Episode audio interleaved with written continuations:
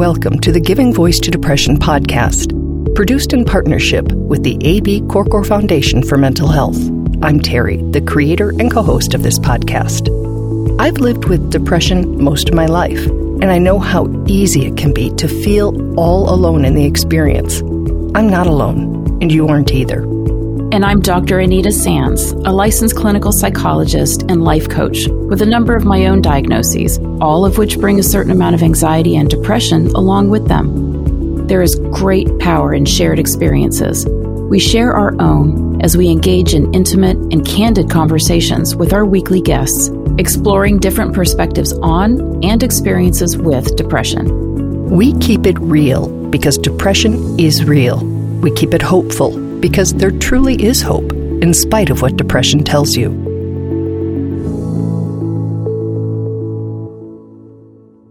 Hello, Anita. Hi, Terry. The way that we feel when we're really in a depression is the way that depression convinces us that we'll always feel. It is difficult, if not impossible, to foresee experiencing pleasure, finding worth in ourselves and our days, or genuinely connecting with life ever again. This is the story of one of the very, very many people who has. A few years back, we were stopped in our tracks during the holidays when we read a message from a person who had stopped in the middle of a moment of pure joy and recovery to write a message of pure gratitude on Twitter.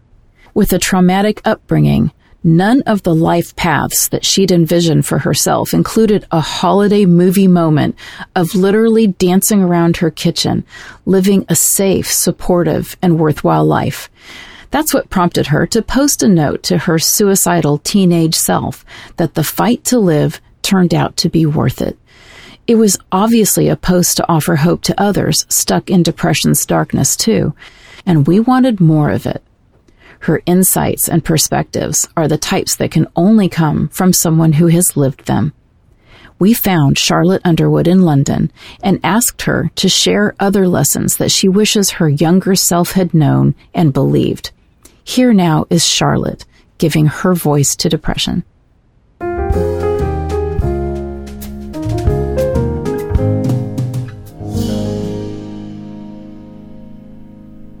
So start by telling me about your younger self, please. It was very difficult to go through because I had no idea that I had mental illness. I had no idea that my hypochondria was actually anxiety, and I had no idea that my bad feelings were depression. I was just in so much pain at that age. I felt like I had no real friends. I was bullied at school. I didn't have a good home life. I didn't feel like I belonged anywhere. I didn't feel that there was a reason for me to stay. I remember how many nights I just screamed into a pillow and punched walls and did the most uh, terrifying drawings and bits of work which were quite morbid. And I sort of, I guess, became my depression because I didn't understand anything else. And I think that was when I was at my worst that age. So at 14, how did you envision your future? Did you envision a future? I think I was gonna either end up dead before I was 20, either by lifestyle choices or my means, or I thought I would end up with a I don't want to say that something nasty, but a very dead end life, you know, and you just sort of given up and you don't work towards anything future, you just sort of exist, and that's sort of what I expected. It may be easier to understand that mindset when you learn that on her website, Charlotte describes herself as a survivor of alcoholism, sexual assault, rape, self harm, and a constant chain of trauma and mental illness. But we're here to talk about Charlotte's present. Now 23, she's living a life she didn't dream possible. Of course, it's not a dream, so she still battles mental illness daily. But listen as she describes the life she's creating. I'm definitely not the place I want to be yet, but I'm in a much better place. Um, I am married to a man who gives me so much respect and genuine love that I've been searching for a long time and I never thought I deserved. but I found him even when I thought I would never find that. Mm. I have a dog who, well, she's my soulmate, and I know that sounds weird, but I would be lost without her. I would be. I'm in my own place. I'm out of toxic environments. I'm helping other people. I'm content. I think I'm not quite ready to say I'm happy, but I think I'm content. Mm. And when you tweeted, you were literally baking cookies and dancing in your kitchen. Tell me about that night. And what? And tell me about the thought process that made you stop and write that because it was beautiful. um, my husband works quite long shifts and he works between two jobs because I'm still quite ill and I can't quite work yet. Um, so he supports me. We don't get get much time together, and sometimes he offers to bake me cookies when I'm feeling particularly depressed. Mm-hmm. And this time I just had this urge to just be with him and do something like that. And I did. And we just started baking and getting creative what we had in the kitchen and then all of a sudden I'm putting on Christmas songs and he's starting to dance with me which isn't something we normally do but he just does and it's so perfect because it's unexpected and I just felt like wow you know I this is stuff that happens in movies. It doesn't happen to people like me, but here it has happened, and it was great because I felt very safe my relationship, safe my home, and I had delicious gingerbread cookies to eat. So it was pretty great. Oh, can you picture that scene? Basking in feelings of being loved, protected, safe, supported, warm, dancing, and gingerbread. So from that place, albeit weeks later now, we asked Charlotte to look back at those dark and confusing teen years to share more of what she's learned since. We asked what she wishes her younger self had known about a number of things, starting with depression itself.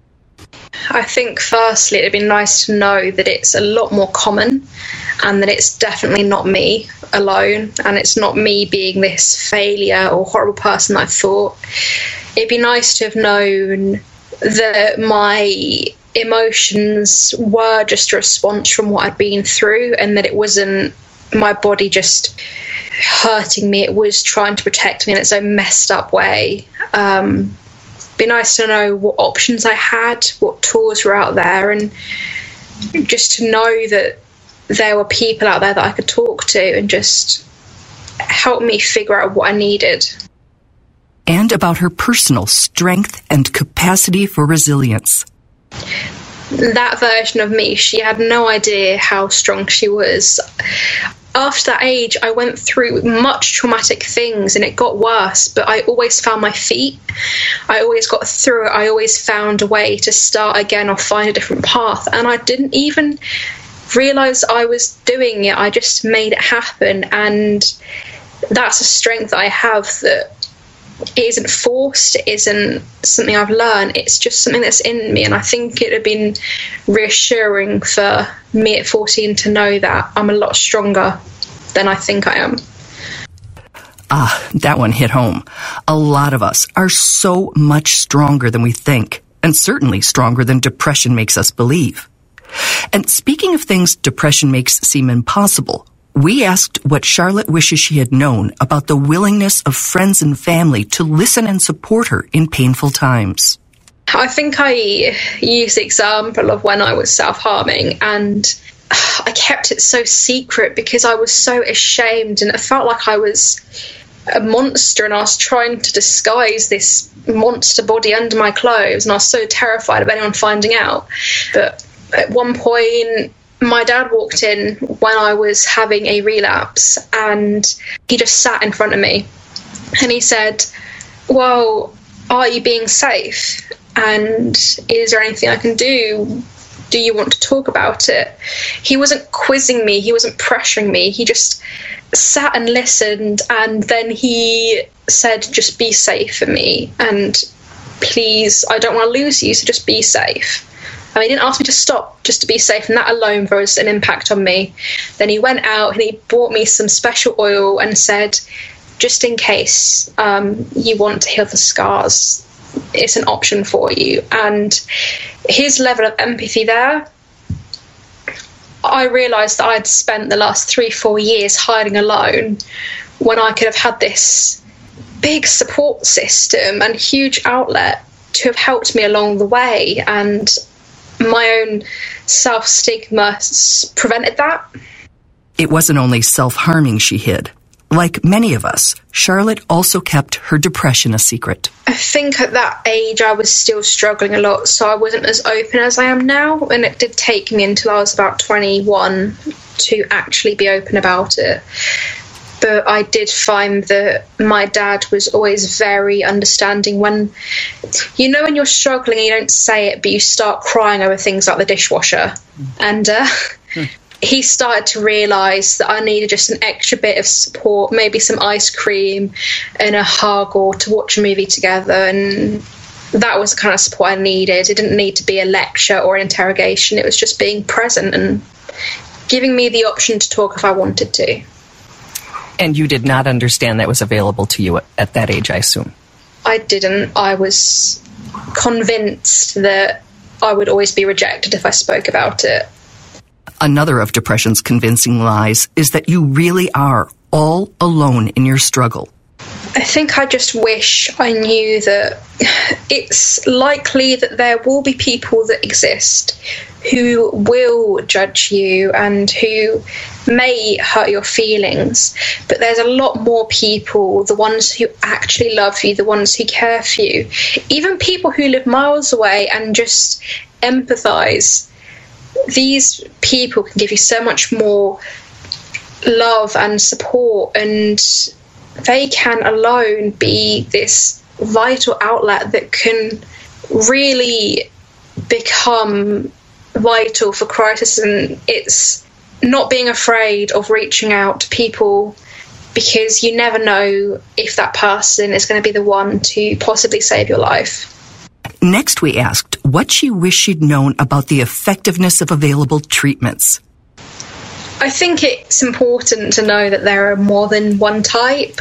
No one spoke to me about short term therapy or the different types of long term therapy. No one spoke to me about things I could do at home or things I can do in groups and the resources, both online and offline, and how you know one thing may not work for you but another thing will and i mainly recover through self-care and my own routines um, which is what i found useful that's not to say it's been easy but it's mm-hmm. definitely been worth that discovery and it's been worth learning what i need um, and accepting and allowing myself to have that support and help and lastly, what she wishes her 14 year old self had known about a future worth fighting for.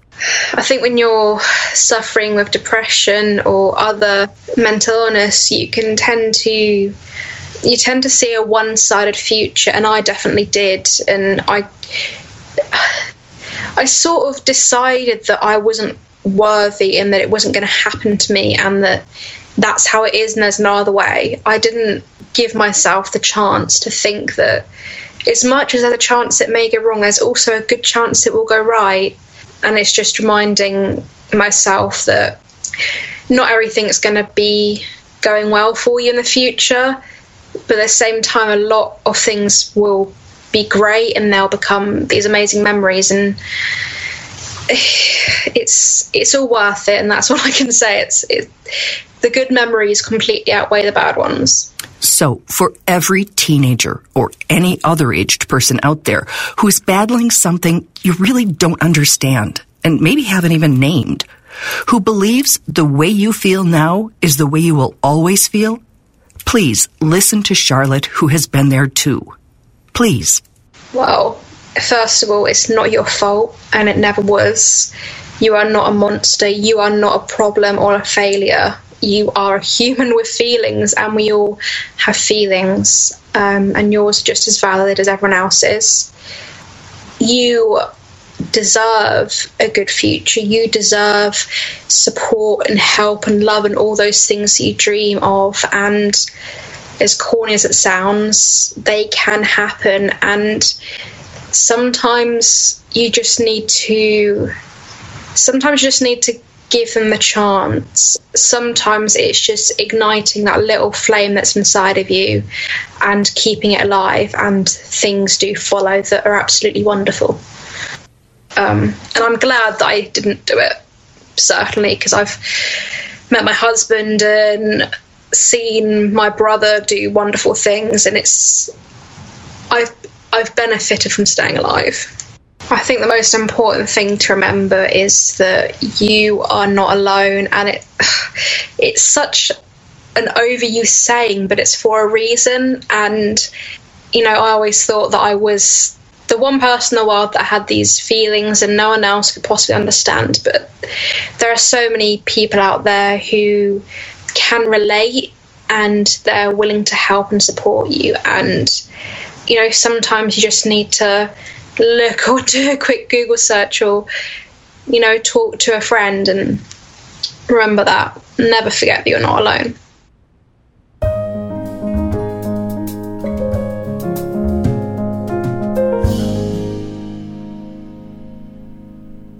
Anita, this is one of those interviews that I've never forgotten. Every time Christmas uh, and the holidays come around, I think about Charlotte and I think about stopping in the middle of mm-hmm. literally dancing around her kitchen to offer hope and a message that, as bad as it is, and it was really bad for her, that that it can get mm-hmm. better, that things can change, and it um, and it actually like chokes me up a little bit and it's been years since I talked to her, but I do want to read one one thing she said.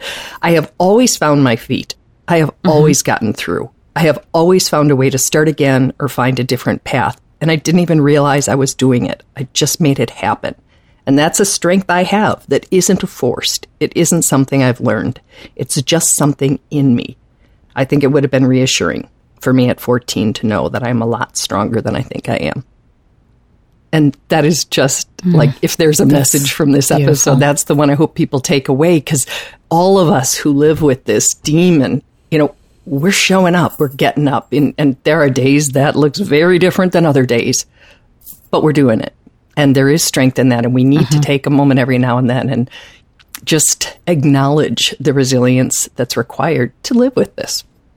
Absolutely. Absolutely. I, re- I just, I love that. I love this idea of, of even in the darkest times that you remember that you've got that spark in you.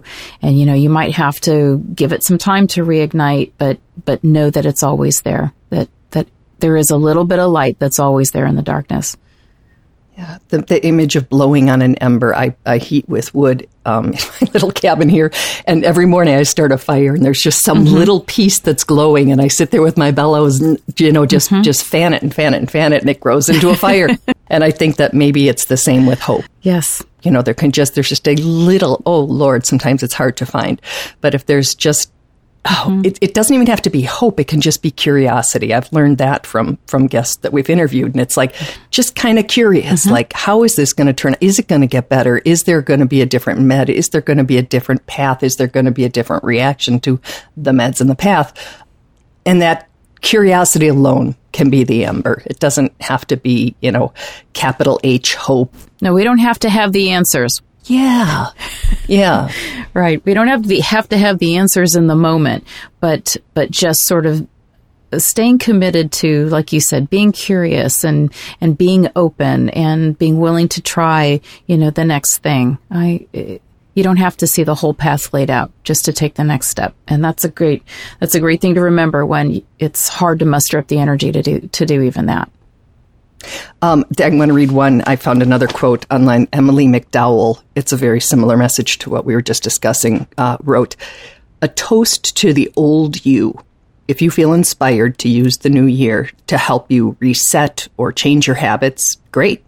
And yet the old you has survived every terrible day, every hard thing, every awful circumstance, and every heartbreak you've ever felt. The old you is a fighter, and that's worth celebrating. Awesome.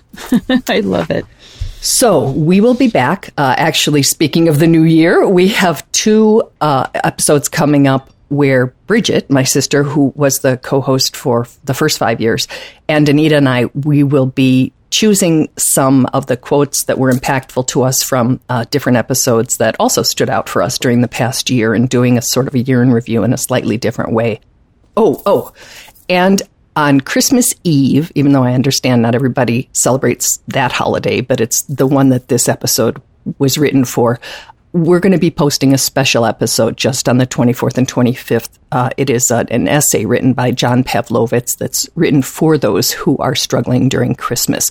So there will be a little extra bonus episode in between this week's and next week's. And we'll be here with you through the holidays and and, and we'll see you again next year. I'm not going to put the word happy with holidays, just not going to do it. I know. I, I, I, know. I get it. I'm, I'm not a huge fan myself. We need to come up with a different saying, Terry. Right?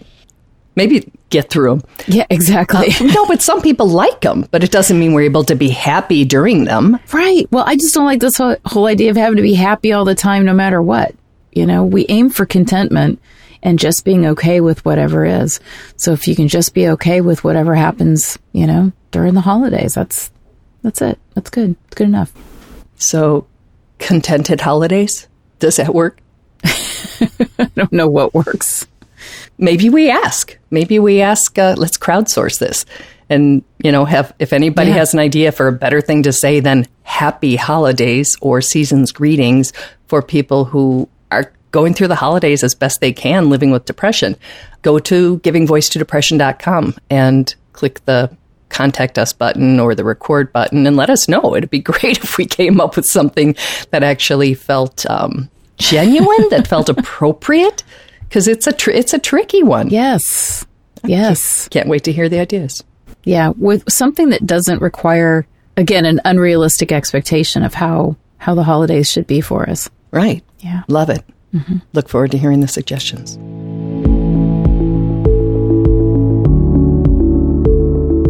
We truly hope that our podcast brings a little more understanding, helps you better articulate and reflect on your own experience with depression, or better understand how to support someone else who is struggling. If this episode has been of comfort or value to you, know that there are hundreds of others like it in our archive, which you can easily find at our website, givingvoicetodepression.com. And remember, if you're struggling, speak up, even if it's hard. If someone else is struggling, take the time to listen